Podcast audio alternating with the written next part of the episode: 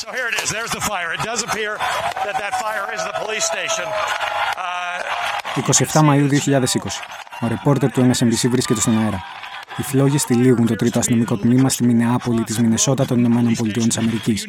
Η μεγαλύτερη πόλη της Μεσοδυτικής Πολιτείας βρίσκεται επί 2 μέρες στο επίκεντρο ταραχών. Οι ταραχές αυτές επρόκειτο να πάρουν εθνικές διαστάσεις και να προκαλέσουν παγκόσμιο αντίκτυπο. I can't breathe. Δεν μπορώ να αναπνεύσω. Το σύνθημα στα χείλη χιλιάδων διαδηλωτών, η οργή των οποίων μετέτρεψε τη ΣΥΠΑ σε θέατρο σφοδρών συγκρούσεων επί σχεδόν 2 εβδομάδες. Για να δούμε τι προκάλεσε αυτό το ξέσπασμα των Αμερικανών, θα πρέπει να πάμε 16 μέρες πίσω. Και για να μπορέσουμε να κατανοήσουμε το μέγεθος της οργής, θα πρέπει να κοιτάξουμε ακόμη βαθύτερα. Είμαι ο Christos Demetis. Είμαι ο Πανtelής Πετράκης. Και αυτό είναι το Deep Report για το News247 και τη δολοφονία του George Floyd.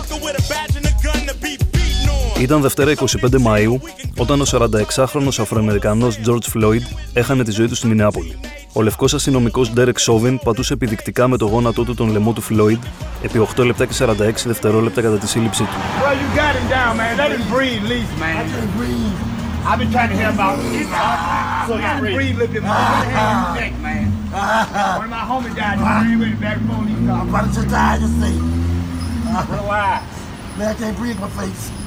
Just get up. What do you want? I can't breathe. Get up, get in the car. I can't move. I've been wiping the whole body, man. Get up, get in the car. Mama. Get up and get in the car right. Ήταν ακόμη ένας μαύρος άνδρας που βρέθηκε μπροστά στη ρατσιστική βία του εμπλεκόμενου με ακόμα 13 υποθέσεις κατάχρησης εξουσίας Chauvin. Ο Floyd ήταν δεμένος με χειροπέδες και με το κεφάλι στο έδαφος παρακαλώντας για τη ζωή του. Τα πλάνα της δολοφονίας έκαναν τον γύρο του πλανήτη. I can't breathe. Τελευταίες λέξεις που ξεστόμησε. Οι λέξεις που έγιναν σε συνέχεια το κεντρικό σύνθημα χιλιάδων διαδηλωτών του κινήματος Black Lives Matter.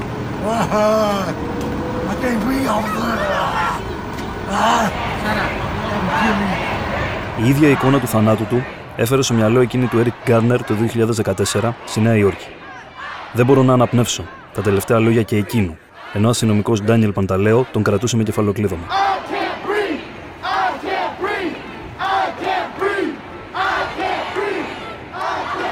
Η δολοφονία του George Floyd, όπως και εκείνη του Garner, δεν είναι μία τυχαία περίπτωση. Ένα ακόμη μεμονωμένο περιστατικό αστυνομικής αυθαιρεσίας και ρατσισμού εκ μέρους των εκπροσώπων του Αμερικανικού νόμου. Το 2019 περισσότεροι από 1.000 άνθρωποι έχασαν τη ζωή τους από αστυνομικούς. Το 24% αυτών ήταν μαύροι. Το ποσοστό αυτό είναι εξαιρετικά δυσανάλογο, αν λάβει κανείς υπόψη ότι οι Αφροαμερικανοί αποτελούν το 12% του πληθυσμού.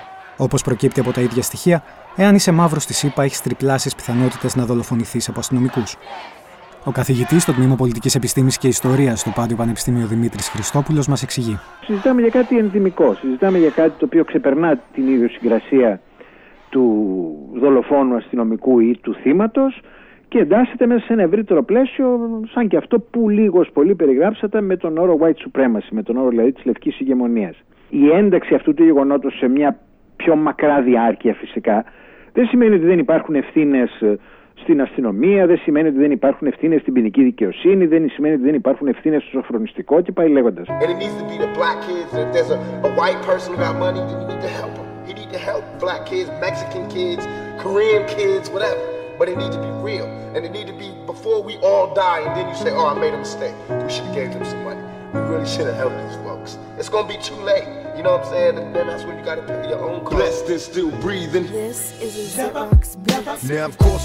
Όπως τονίζει ο καθηγητής, πλέον δεν μιλάμε απλά για ένα φιλετικό ζήτημα, αλλά για ένα ζήτημα που έχει διαβρώσει τα ταξικά θεμέλια των ΗΠΑ. Ένα ζήτημα το οποίο υπερβαίνει το κομματικό και έχει τις απαρχές του στην ίδια τη συγκρότηση του αμερικανικού έθνους. Θα θυμίσω ότι ο τελευταίος κυβερνήτης της Αλαμπάμα, ο οποίος ήταν ρητά υπέρ του νομικού segregation, δηλαδή υπέρ του διαχωρισμού των λευκών από τους μαύρους, ήταν ο Wallace, και ο οποίος ήταν και υποψήφιος για το χρήσμα του Δημοκρατικού Κόμματος. Η Δημοκρατική στην Αμερική, στο Νότο, ήταν παλαιότερα και όχι πολύ παλαιότερα, ως τα τέλη της δεκαετίας του 60, πιο ρατσιστές από ότι οι Ρεπουμπλικάνοι. Τώρα, εδώ έχουμε να κάνουμε μια κατάσταση η οποία πάει πολύ παλιά. Πάει δηλαδή στις ρίζες, στην υποδομή, στα θεμέλια του τρόπου με τον οποίο συγκροτήθηκε αυτό το έθνος. Ένα έθνος το οποίο επαγγέλλεται την δικαιοσύνη, την ελευθερία για τους πολίτες του, πλην όμως αυτά τα οποία επαγγέλλεται και το κάνει με τον πιο πανηγυρικό τρόπο είτε στην διακήρυξη της ανεξαρτησίας του, είτε στο σύνταγμά του, δεν μπορεί να τα δώσει, δεν μπορεί να τα κάνει deliver, όπως λένε στην Αμερική, για τους έγχρωμους. Και αυτό είναι που δημιουργεί την μεγάλη αίσθηση της αδικίας που έχουν οι μαύροι στην Αμερική. Το 12% του πληθυσμού των οποίων είναι μαύροι, ωστόσο λίγο λιγότερο από τους μισούς έγκλειστους στις αμερικανικές φυλακές είναι μαύροι. Επίσης, η ανεργία, ας πούμε, στους μαύρους είναι τετραπλάσια από ό,τι είναι στους λευκούς. Η πρόσβαση των μαύρων στο σύστημα υγείας είναι εξαιρετικά περιορισμένη σε σχέση με τους λευκούς. Άρα συζητάμε για μια έντονη ταξικότητα κιόλας σε αυτήν την φυλετική διαφοροποίηση. Η έντονη αυτή ταξικότητα με την πάροδο των χρόνων και όσο εντείνονται οι κοινωνικές ανισότητες έχει πάρει διαφυλετικά χαρακτηριστικά. Πλέον φτάνει να επηρεάζει ένα όλο και μεγαλύτερο κομμάτι της αμερικανικής κοινωνίας. Όπως εξηγεί ο καθηγητής στο Πανεπιστήμιο Hamline της Μινεάπολης Ιωάννης Μάζης, κανείς πλέον δεν μπορεί να είναι σίγουρος ότι δεν θα βρεθεί σε εξαιρετικά δύσκολη θέση. Η Αμερική είναι μια πολύ ωραία χώρα σε πολλά πράγματα, αλλά έχει προβλήματα συστημικά. Το σύστημα έχει ορισμένα προβλήματα, τα οποία προβλήματα, εάν δεν τα κοιτάξεις, γίνονται όλο και χειρότερα. Καταλαβαίνουμε, για παράδειγμα, γιατί Αφροαμερικάνοι ή μειονότητες αισθάνονται ότι υπάρχει μια προκατάληψη εναντίον τους. Αλλά τώρα μιλάμε και για, όπως είπατε, νέους λευκούς ανθρώπους, ορισμένοι μαθητές μου και πρώην μαθητές μου, οι οποίοι έρχονται από τη μέση αστική τάξη και ορισμένοι από αυτούς έχουν βγει στο δρόμο επειδή αισθάνονται το άδικο που γίνεται. Αλλά υπάρχει και κάτι άλλο εδώ. Η Αμερική έχει φτάσει σε ένα σημείο που ακόμα και η μεσαία τάξη δεν πηγαίνει όσο καλά όσο θα μπορούσε και θα έπρεπε. Όπως γνωρίζετε, η παιδεία εδώ δεν είναι δωρεάν, η ανώτατη, η πανεπιστημιακή. Αλλά υπάρχουν προϋποθέσεις για υποτροφίες και για δάνεια. Χαμηλό το καταρρέα. Και όλοι, και εγώ, και όλοι έχουμε πάρει δάνεια. Η διαφορά είναι ότι τώρα τα πράγματα έχουν ανέβει τόσο πολύ, οι τιμές έχουν ανέβει τόσο πολύ, που ένας νέος τελειώνει το πανεπιστήμιο, έχει ένα πολύ μεγάλο χρέος που θα του πάρει χρόνια να το ξεπληρώσει. Εν τω μεταξύ, οι δουλειές δεν είναι τόσο εύκολες, δεν τις βρίσκεις τόσο εύκολα όσο τις έβρισκες κάποτε. Με αποτέλεσμα νέοι να τελειώνουν το πανεπιστήμιο, να βρίσκουν δουλειά που δεν ανταποκρίνεται στα προσόντα τους και να μην βγάζουν αρκετά χρήματα, οπότε νιώθουν ότι και το σύστημα τους έχει αφήσει πίσω. Δεν είναι είμαι λίγο άτυχος, ξέρω εγώ, είναι ότι υπάρχει ένα σύστημα που δεν με ευνοεί. Η ιατροφαρμακευτική περίθαλψη, που είναι και αυτή ιδιωτική και σε πολλά σημεία είναι καλή, αλλά τι γίνεται με αυτούς τους ανθρώπους που δεν μπορούν να έχουν ασφάλεια, ιατροφαρμακευτική ασφάλεια, τι γίνεται αν αρρωστήσουν. Αλλά υπάρχει και το άλλο. Μπορεί να έχεις καλή ασφάλεια, αλλά τι γίνεται αν αρρωστήσεις. Μια δύσκολη, άσχημη αρρώστια που θα πάρει χρόνια να γιατρευτεί και μπορεί να σε φτάσει μέχρι στην φτώχευση αυτή η υπόθεση. Δηλαδή, το ότι είμαι μέλος της μέσης αστικής τάξης και έχω καλή δουλειά και έχω καλή ασφάλεια, ωραιότατο, αλλά δεν είναι 100% εγγύηση ότι δεν μπορείς και εσύ αύριο μεθαύριο να βρεθείς σε μια τέτοια δύσκολη θέση.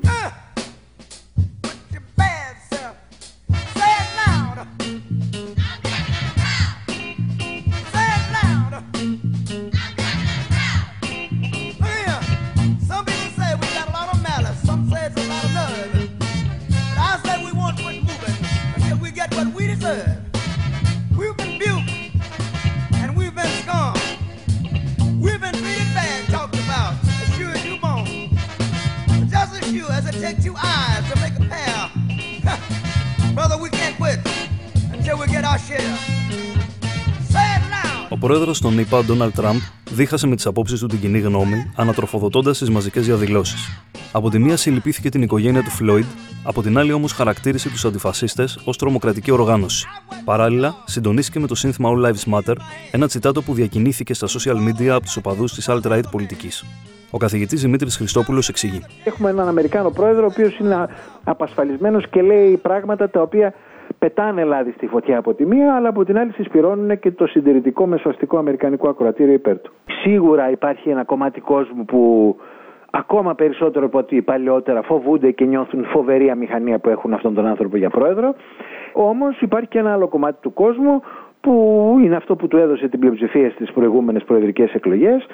Και μάλιστα αυτό το κομμάτι του κόσμου, ξαναλέω, αν εξαιρέσει κανείς την περίοδο των 3 τελευταίων μηνών με την πανδημία, οικονομικά τα πάει καλύτερα με πρόεδρο τον Τραμπ. Δηλαδή, συζητάμε για Αμερικάνους, μεσαία οίκη, μικρομεσαία στρώματα, κυρίως των κεντρικών πολιτιών των ΗΠΑ. Εκεί δηλαδή που ούτως ή άλλως είναι η πλειοψηφία λευκή, οι άνθρωποι που δεν έχουν επαφές με τον έξω κόσμο, δηλαδή δεν συζητάμε ούτε για την Καλιφόρνια, ούτε για τη Βοστόνη, ούτε για την Ουάσιγκτον, ούτε για τη Νέα Υόρκη, όπου εκεί είναι κυρίαρχο ένα ρεύμα υπέρ του Τραμπ, ξαναλέω, και ιδεολογικά αλλά και οικονομικά. This is an NBC News special report. Here's Lester Holt. That is why I am taking immediate presidential action to stop the violence and restore security and safety in America.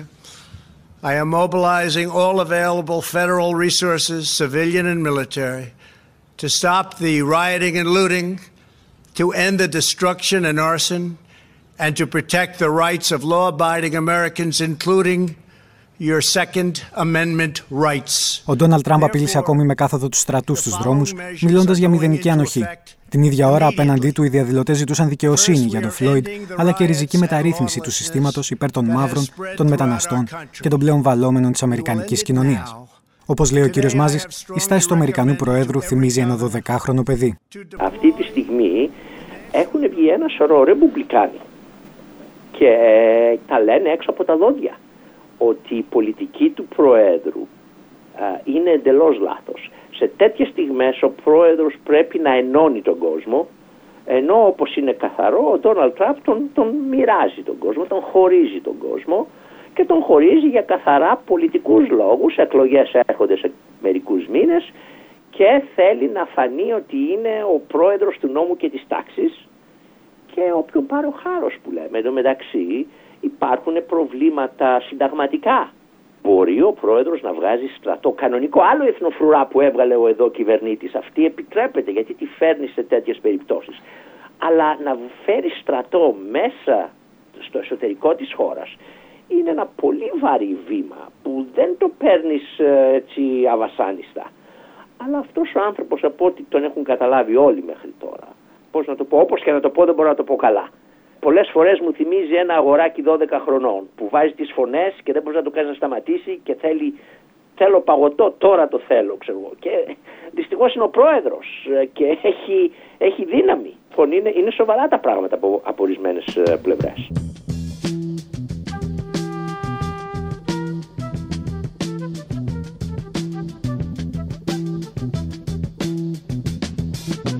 You will not be able to stay home, brother. You will not be able to plug in, turn on, and cop out. You will not be able to lose yourself on Skag and skip out for beer during commercials because the revolution will not be televised. Οι διαδηλώσεις ξεπέρασαν τα όρια των ΗΠΑ.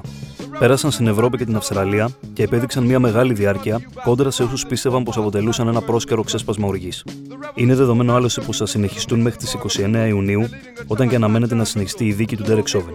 Το ζητούμενο πλέον είναι αν μιλάμε για ένα κίνημα αντιδράσεων που θα μπορούσε να γεννήσει νέες διεκδικήσεις σε νέο αντιρατσιστικό πλαίσιο και αν αυτές θα μπορούσαν να αλλάξουν τους συσχετισμούς της ΗΠΑ και όχι μόνο.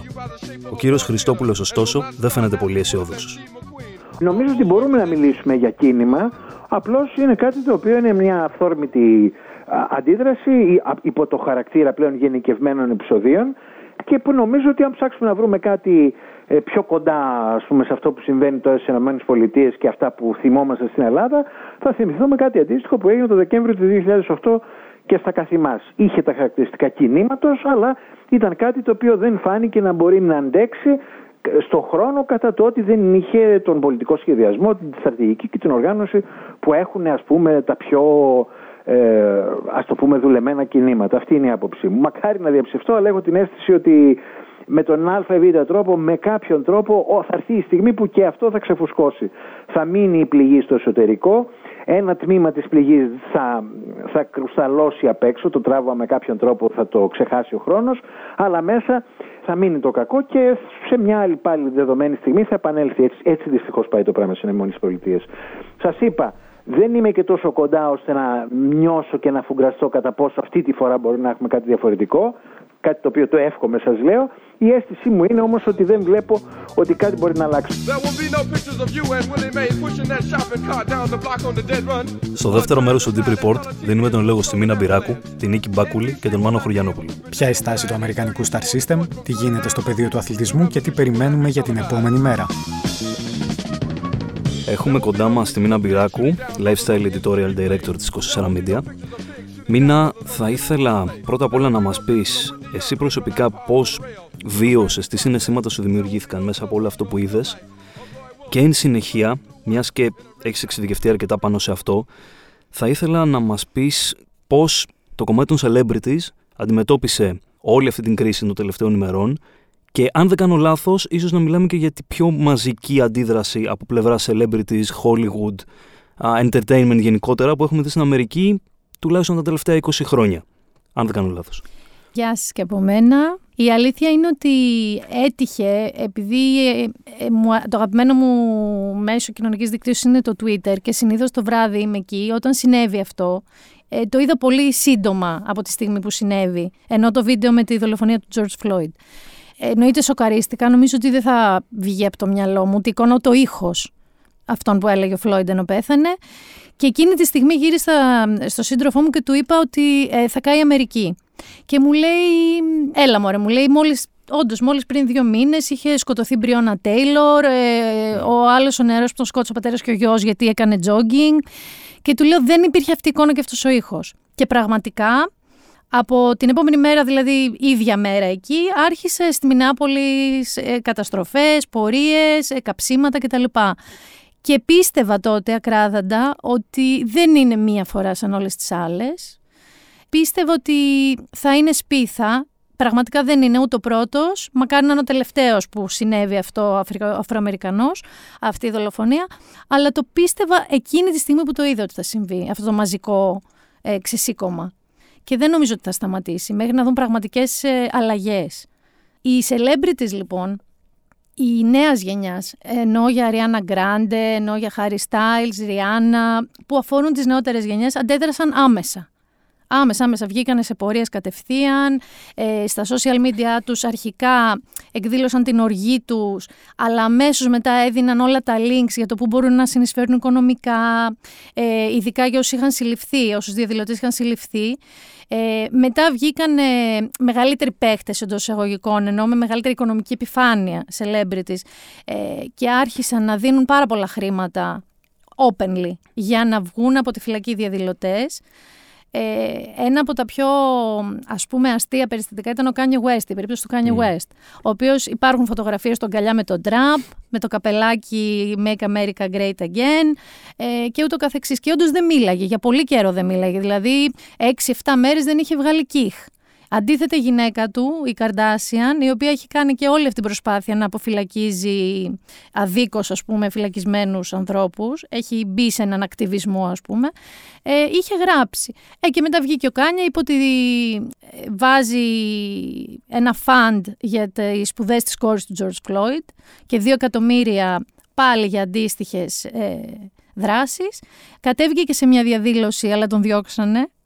Όχι γιατί υποστηρίζει τον Τραμπ, αλλά γιατί του είπαν ότι η αλήθεια είναι ότι όπου πάνε οι celebrities, φεύγει το focus από εκεί που πρέπει, δηλαδή από τους διαδηλωτές και την ουσία, και ασχολούνται όλοι με το ποιοι celebrities πήγανε στην πορεία.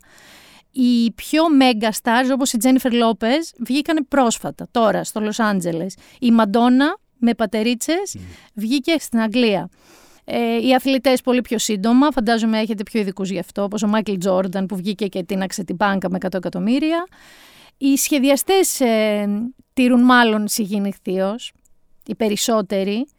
Εκτός από αυτός που τον έχουν αποθεώσει και στα social media είναι ο Marc Jacobs, ο οποίος παρά το ότι, γιατί πολλοί σχεδιαστές γράψανε τελείως εκτός τόπου και χρόνου για τα μαγαζιά τους που σπάσανε, και ο Marc Jacobs στην ουσία είπε ότι αν νομίζεις ότι βία είναι μια σπασμένη βιτρίνα, είναι λάθος, βία είναι η πείνα, βία είναι η αδικία, βία είναι ο ρατσισμός, το οποίο δεν το περίμεναν, γιατί δεν είναι ιδιαίτερα ζωηρός, ας πούμε, σε ακτιβιστικά θέματα.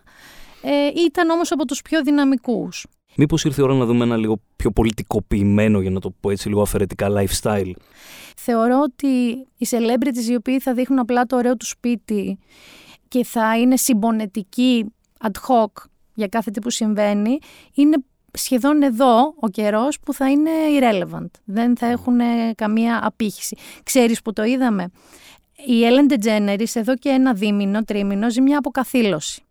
Δηλαδή από εκεί που ήταν μια γυναίκα που όντως βγήκε και μίλησε για τη σεξουαλική της, το σεξουαλικό της προσανατολισμό, είπε ότι είναι ομοφυλόφιλη, την απέλησαν, κατάφερε να κάνει την εκπομπή που έκανε. Είχαν βγει διάφοροι λοιπόν τελευταία και λέγανε ότι δεν είναι αυτή η αγία που παρουσιάζεται στα μίντια. Με ιστορίες που έχει κακοφερθεί σε ανθρώπους κτλ. Παρ' όλα αυτά είναι μία από τις αγαπημένες της Αμερικής και των προέδρων των Δημοκρατικών. Βγήκε λοιπόν και έκανε μία δήλωση λίγο κοέλιο, ότι για να αλλάξουν τα πράγματα πρέπει να αλλάξουν τα πράγματα. Την έκραξαν τόσο πολύ που το κατέβασε. Αυτό δεν έχει ξαναγίνει. Κατάλαβες, δηλαδή να αποστάρεις κάτι και να είναι τόσο συντριπτική η πλειοψηφία του κόσμου που να σου λέει δεν είναι αρκετό αυτό που λες, δεν είναι αρκετό αυτό που κάνεις, που να αναγκαστείς να το κατεβάσεις. Επομένως, θεωρώ ότι είναι μονόδρομος. Και ειδικά όταν είναι κάτι τόσο μαζικό, όταν μιλάμε ότι είναι ρατσισμός. Δηλαδή, πού είναι το debate ακριβώς για το ρατσισμό? Πού είναι το δίλημμα στο μυαλό κάποιου? Και το ίδιο θεωρώ ότι είναι κοινές γενιές, έτσι. Δηλαδή, δεν το δέχονται. Και δεν δέχονται γενικά την μία ανοχή, όχι μόνο στο χρώμα, και στη σεξουαλική, ας πούμε, ταυτότητα κάθε ανθρώπου, σε τίποτα.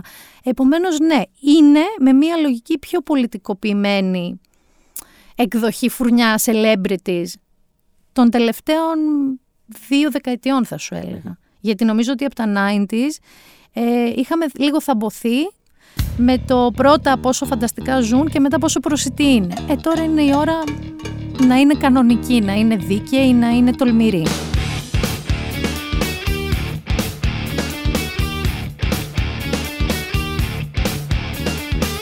Μαζί μας είναι η Νίκη Μπάκουλη, δημοσιογράφος του Contra.gr, και θα μας μιλήσει για τη στάση που έχουν κρατήσει οι πρωταγωνιστές του αθλητικού χώρου στις ΗΠΑ απέναντι στα γεγονότα των τελευταίων ημερών. Νίκη, καλησπέρα. Θα μπορούσαμε να μιλήσουμε για μια δικαίωση του Colin Kaepernick? Καλησπέρα. Λοιπόν, το θέμα είναι ότι οι San Francisco 49ers, που ήταν η ομάδα του Kaepernick το μακρύ 2006, όταν γονάτισε στην ανάκουση του εθνικού ύμνου, πόσταρε στα social media το φανταστικό Black Lives Matter. Δεν ήταν απλά δικαίωση, νομίζω η υποκρισία κάπου εκεί τερματίστηκε. Εκεί τελειώσαν όλα. Όταν και αυτή η ομάδα πόσταρε, ήταν στο πλαίσιο της Τρίτης που είχαν, μιας Τρίτης που είχαν όλοι πόσταρει μαύρες φωτογραφίες. Λοιπόν, να πούμε εδώ ότι το NFL ήταν η τελευταία λίγα που αντέδρασε φυσικά, με τη διαφορά να είναι πολύ συγκεκριμένη. Είναι η λίγα του Τραμπ, είναι μια λίγα με 32 οργανισμούς, εκ των οποίων οι 10 μέχρι το 2017 στήριζαν ανοιχτά, με λεφτά, με όλα ό,τι είχε να πει αυτός ο άνθρωπος και τις εκστρατείες του. Από εκεί και πέρα φέτος αυτό αλλάζει. Δηλαδή όλοι μέσω του κομισάριου είπαν ότι είμαστε με τους παίκτες, θα διαδηλώνουμε μαζί τους και θέλουμε να ξέρουν ότι θα πάρουμε μέρος στην αλλαγή. Το θέμα είναι ποια αλλαγή. Πριν περάσω σε αυτό, θα σας πω πολύ γρήγορα ότι το NBA, το NFL και το NHL, όπως και το MLS, που είναι οι επαγγελματικές λίγες, έτσι, οι αθλητικές επαγγελματικές λίγες, εκ των οποίων βέβαια οι τρεις είναι από τις κορυφαίες επιχειρήσεις που υπάρχουν στην Αμερική, είχαν κανονισμούς μετά τον Kaepernick να μην γονατίζουν οι παίκτες. Με τιμωρίες. Ωραία. Δηλαδή το NBA, που θεωρήθηκε πιο προοδευτική λίγα, είχε επιτρέψει στους αθλητές να φορούν τα φανελάκια, αν θυμόσαστε, με το Black Lives Matter, συγγνώμη. Παρ' όλα αυτά ήξεραν ότι αν γονατίσουν θα τιμωρηθούν, δεν το είχε κάνει κανείς. Και μόνο βέβαια που τότε είχε υπάρξει εκείνη η καμπάνια ήταν πολύ σημαντικό. Αυτό που δεν ήταν σημαντικό είναι ότι τελικά δεν έγινε τίποτα και ξαφνικά φτάνουμε στο 2020 και συζητάμε για τα ίδια πράγματα. Οι αθλητές διαδηλώνουν βέβαια πολύ περισσότεροι πια και πιο οργανωμένα για κάτι που υπάρχει ως πραγματικότητα εδώ και τα τελευταία μόλις 400 χρόνια, έτσι, που είναι το θέμα του ρατσισμού, το θέμα του ότι στην Αμερική εξακολουθούν να μην έχουν τις ευκαιρίες όλοι οι άνθρωποι, δηλαδή να τους κρίνουν ανάλογα με το χρώμα που έχουν στο δέρμα τους. Αυτό που ξεχωρίζω επίσης είναι η άποψη του Kareem Abdul-Jabbar, ο οποίος το 60, όταν αναγνωρίστηκαν κάποια από τα δικαιώματα τα ανθρώπινα, έτσι, στους Αφροαμερικανούς, ήταν κορυφαίος στη λίγα που λέγεται NBA και ήταν superstar του αθλητισμού, και παρόλα αυτά, αυτό θέλω να το πω γιατί τον συγκρίνουν με τον LeBron James και τον Michael Jordan, που έστω στα γεράματα θυμήθηκε να γίνει ακτιβιστής, δεν θα έλεγα, γιατί είπε στον ντοκιμαντέρ του δεν θεωρώ τον εαυτό μου ακτιβιστή, αλλά πάση να εκφράσει μια άποψη ότι είμαι με τη φιλή μου με τους ανθρώπους γενικά. Λοιπόν, ο Καρίμ Αμπτούλ-Τζαμπάρ διαδήλωνε και εναντιονόταν στο σύστημα εντός και εκτός εισαγωγικών την εποχή που συνέβαιναν όλα, που και εγώ ήταν η Αμερική, που κάποια πράγματα όντως αναγνωρίστηκαν, βέβαια και μείναμε, αλλά εν πάση περιπτώσει. Άρα δεν τίθεται θέμα με τους τωρινούς, γιατί τώρα έχεις και τα social media, πολλές πλατφόρμες και μια τελείως διαφορετική κατάσταση. Ο Τζαμπάρ, λοιπόν, γνωρίζοντας καλύτερα, είπε ότι είναι πολύ θετικό ό,τι συμβαίνει, απλά να προσδιορίσουμε το στόχο μας. Ποιος είναι ο στόχος, γιατί αν εμφανιστούμε πάλι να λέμε γενικά και αόριστα πράγματα χωρίς κάτι συγκεκριμένο, πάλι δεν θα επιτύχουμε το παραμικρό. Τι μας ενοχλεί αυτή τη στιγμή, το πώς φέρονται οι αστυνομικοί στους Αφροαμερικανούς, στις άλλες μειονότητες. Ας επικεντρώσουμε εκεί και ας δούμε πώς αυτό μπορεί να αλλάξει. Ο Μπιλ Ράσελ, ο τελευταίος επίσης που εκφράστηκε, θρύλος μεγάλος στο NBA έτσι, και του παγκόσμιου αθλητισμού, αποκάλεσε τον Τραμπ δειλό και διχαστικό, με τον Γκρεκ Πόποβιτς, κότς των Σπέρς, να διατηρεί πάλι την πρωτοκαθεδρία στο πώς μιλάει στον Τραμπ, και καλά κάνει, εκφέρει την άποψή του τέλος πάντων. Είπαν ο Τραμπ είχε μυαλό, ακόμα και αν το 99% ήταν κοινικό, θα έλεγε κάτι για να ενώσει τον κόσμο, αλλά δεν τον νοιάζει αυτό. Το μόνο που τον νοιάζει είναι το προσωπικό του συμφέρον. Εγώ θέλω να ρωτήσω, με την εμπειρία που έχεις από όλα αυτά τα χρόνια που κάνεις ρεπορτάζ και ασχολείσαι και με την Αμερική και όχι μόνο. Βλέπεις μια αντιστροφή του κλίματος, και τι εννοώ, ότι μέχρι πρότινος λέγανε, ρε παιδί μου, ότι εντάξει, αυτός είναι αθλητής, γιατί να πάρει πολιτική θέση. Ενώ τώρα σιγά σιγά βλέπεις ότι μέσα από τα social media υπάρχει μια ασφυκτική πίεση που έχει αναγκάσει πολύ κόσμο να βγει και να μιλήσει. Η γενική οδηγία, όσα χρόνια υπάρχουν επαγγελματικές λίγες, ήταν ότι δεν μιλάμε στους Ολυμπιακούς Αγώνες. Δεν μιλάμε για πολιτικά ζητήματα, είμαστε εδώ να παίξουμε μπάσκετ. Μετά όμως τα τελευταία χρόνια, που παρατηρείται μια γενικότερη αλλαγή, έτσι, στο πώς εκφραζόμαστε, τα μέσα που διαθέτουμε, το πώς ένα tweet σήμερα μπορεί να, αυτό το δευτερόλεπτο στο επόμενο, να είναι παντού γνωστό σε όλο τον πλανήτη. Καταλαβαίνεις ότι έχει αλλάξει όλο το κόνσεπτ. Άρα βλέπεις ποιοι αθλητές έχουν τη διάθεση να χρησιμοποιήσουν για κάτι ουσιαστικό την πλατφόρμα τους. Λέγοντας πλατφόρμα, εννοώ βέβαια όλα τα social που έχουν, έτσι. Υπάρχουν κάποιοι που το κάνουν συστηματικά και δείχνουν ότι αυτό είναι η ζωή τους πια, ότι είναι, ξέρεις, το έχουν αποφασίσει, έχουν σκεφτεί και παίρνουν και τις συνέπειες, γιατί είναι πολλές οι εταιρείες που αν δεν συμφωνούν με την άποψη του αθλητή κόβουν κατευθείαν τον συμβόλαιο, μέσα στα συμβόλαιά τους δηλαδή έχουν τέτοιες σχετικές ρήτρες. Υπάρχουν άλλοι που το βλέπεις ότι το κάνουν γιατί το κάνανε οι άλλοι. Επί της ουσίας η διαφορά που βλέπουμε πια είναι ότι είναι πιο μαζικό όλο, είναι πιο μαζικό. Επίσης, δεν ξέρω τώρα αν αρχίσουν οι λίγες, γιατί μετά το lockdown λόγω κορονοϊού, ξέρεις, είχαν χρόνο να ασχοληθούν με όλα αυτά. Θα φανεί όταν αρχίσουν οι λίγες τι εννοούν επί της ουσίας. Και το μεγαλύτερο παράδειγμα ότι κάτι μπορεί να αλλάξει, μεγαλύτερο μάλλον γεγονός μπορεί να γίνει και να αποδείξει μέσα στις άκρες ότι κάτι μπορεί να αλλάξει, είναι να βρει δουλειά επιτέλους ο Κάπερνικ. Τώρα λοιπόν όλοι λένε ότι η δικαίωση θα είναι, όχι δικαίωση για τον Κάπερνικ που πια δεν τον νοιάζει αυτό. Έτσι είναι ξεκάθαρο, ο άνθρωπος πλήρωσε με τη δουλειά του. Θα μπορούσε να παίρνει 30 εκατομμύρια από το 16 μέχρι σήμερα και εντάξει, ζει με άλλους τρόπους. Τέλος πάντων, έχει όμως κερδίσει το σεβασμό για άλλα πράγματα. Να βρει μια δουλειά.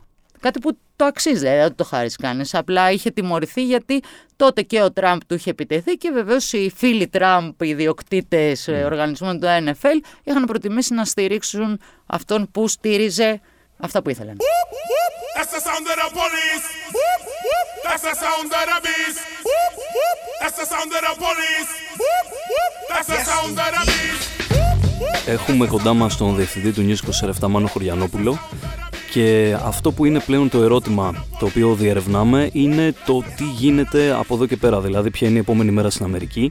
Είχαμε την κηδεία του George Floyd, είχαμε την κορύφωση των κινητοποιήσεων και είδαμε ότι σιγά σιγά όλο αυτό το πράγμα σχηματοποιείται σε μια μορφή νέου κινήματος εναντίον του Τραμπ στην Αμερική. Το ζητούμενο από εδώ και πέρα είναι το πώς θα συνεχιστεί όλο αυτό, Μάνο. Πράγματι είναι το πιο κρίσιμο ερώτημα, τίθεται από όλους. Αν σου πω ότι υπάρχει σαφής απάντηση, θα σου πω ψέματα, γιατί μιλάμε για ένα ζήτημα με βαθιές ιστορικές ρίζες στην Αμερική, αλλά με ρίζες που φτάνουν στην ταξική αδικία στο σήμερα. Και όχι μόνο στο σήμερα, είναι μια κατάσταση πολλών ετών, δηλαδή το γεγονός ότι ξεσπούν διαδηλώσεις από μια απάνθρωπη εικόνα, από μια δολοφονία, ότι συνεχίζονται τόσες πολλές ημέρες, ότι υπάρχουν βία επεισόδια, ότι το αίσθημα της αδικίας πνίγει ανθρώπους όχι μόνο στις ΗΠΑ αλλά σε όλο τον κόσμο, θα πρέπει να μας βάλει σε σκέψεις για το πώς το παγκόσμιο σύστημα βάζει ανθρώπους στο περιθώριο. Τι συμβαίνει ακριβώς? Υπάρχει αυτό που είπαμε, το ρατσιστικό υπόβαθρο. Αν θυμάστε καλά, τώρα τον τελευταίο καιρό με το ξέσπασμα του κορονοϊού υπήρχε έτσι μια είδηση κάπως περίεργη. Έλεγαν ότι ο κορονοϊός στις ΗΠΑ πλήττει περισσότερο τους μαύρους. Τι ήταν αυτό? Για ποιους μιλάμε? Για ανθρώπους χωρίς ασφάλεια, για ανθρώπους παχύσαρκους σε μεγάλο ποσοστό, που δεν προσέχουν την υγεία τους, που δεν έχουν πολλές δυνατότητες, δεν έχουν πρόσβαση στο σύστημα υγείας. Άρα το σωστό θα ήταν ότι ο κορονοϊός πλήττει περισσότερο τους φτωχούς ανθρώπους. Ο συνδυασμός του ρατσισμού με την κοινωνική περιθωριοποίηση και την θυματοποίηση ανθρώπων είναι ένα εκρηκτικό μείγμα που χρειάζεται μια σπίθα για να οδηγεί σε γεγονότα που βλέπουμε. Όπως έγινε με τον Φλόιντ, με την εμψυχρό δολοφονία του και όσα ακολούθησαν. Οπότε πρέπει να είμαστε λίγο προσεκτικοί στο πώς κρίνουμε ένα γεγονός, γιατί αυτό θα βοηθήσει να ψάξουμε και λύσεις. Εγώ δεν είμαι ιδιαίτερα αισιόδοξος για το τι θα ακολουθήσει.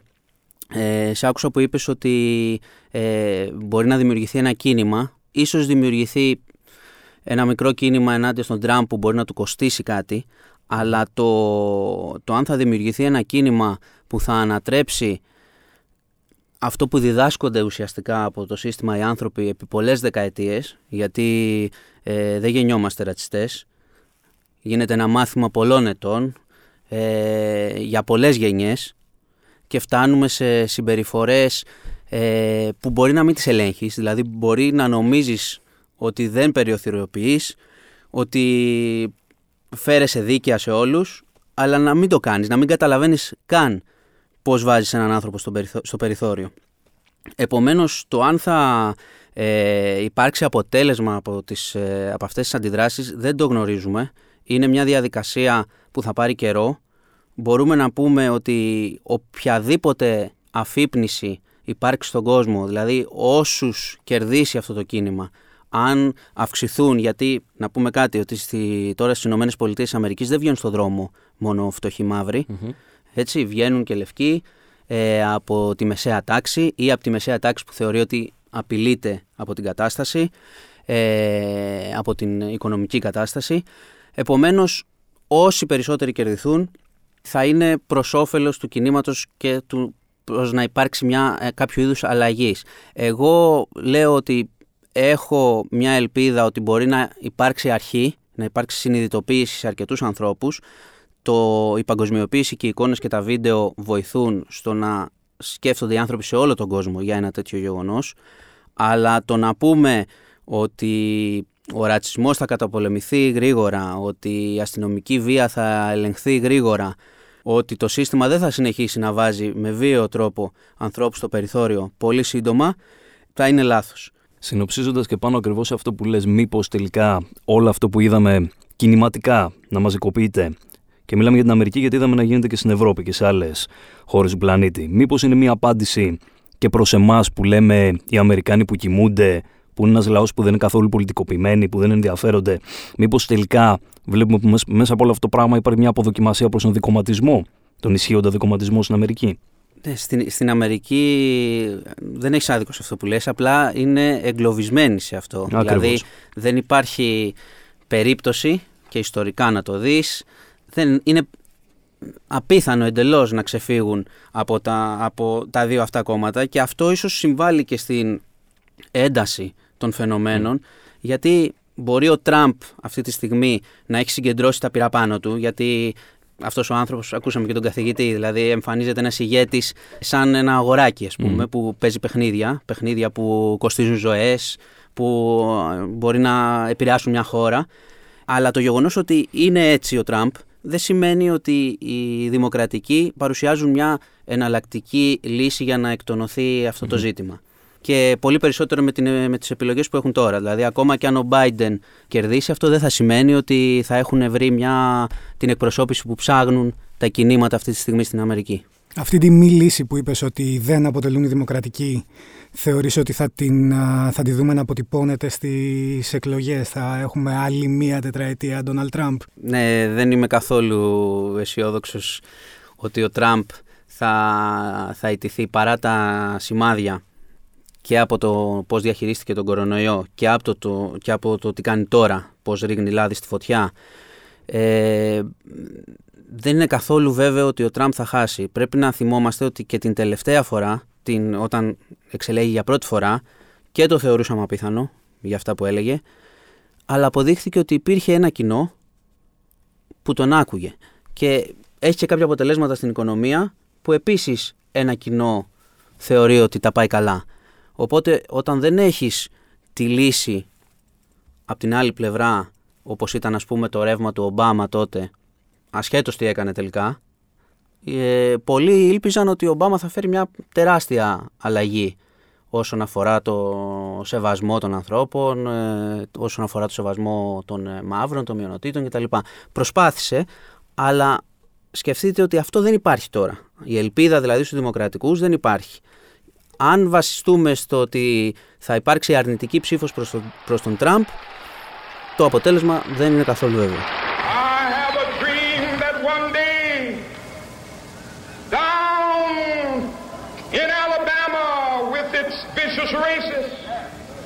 With its governor having his lips dripping with the words of interposition and nullification. Θέλω για να κλείσω κιόλας να πω ότι το βασικό σε αυτό δεν θα πω κάτι καινούργιο, το είχε πει ο Μάρτιν Λούθερ Κίνγκ, ότι το μεγάλο πρόβλημα δεν είναι οι ρατσιστές που εκφράζονται και επιτίθενται. Το μεγάλο πρόβλημα είναι αυτοί που δεν αντιδρούν, οι μετριοπαθείς, είναι αυτοί που ανέφερα πριν, ότι ξέρεις, μπορεί να νομίζουμε ότι φερόμαστε σωστά, ότι είμαστε δίκαιοι, και στην πραγματικότητα η δίκαιη συμπεριφορά, κατά την άποψή μας δίκαιη συμπεριφορά, να είναι απλώς μια συμπεριφορά πόντιου Πιλάτου. Και όταν βλέπεις το άδικο και δεν το πολεμάς, είσαι μέρος του. Don't catch you slipping now. Look what I'm whipping up. This is America. Don't catch you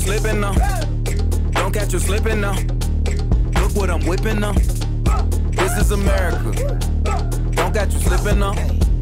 Look how I'm living up. Police be tripping up. Yeah, this is America.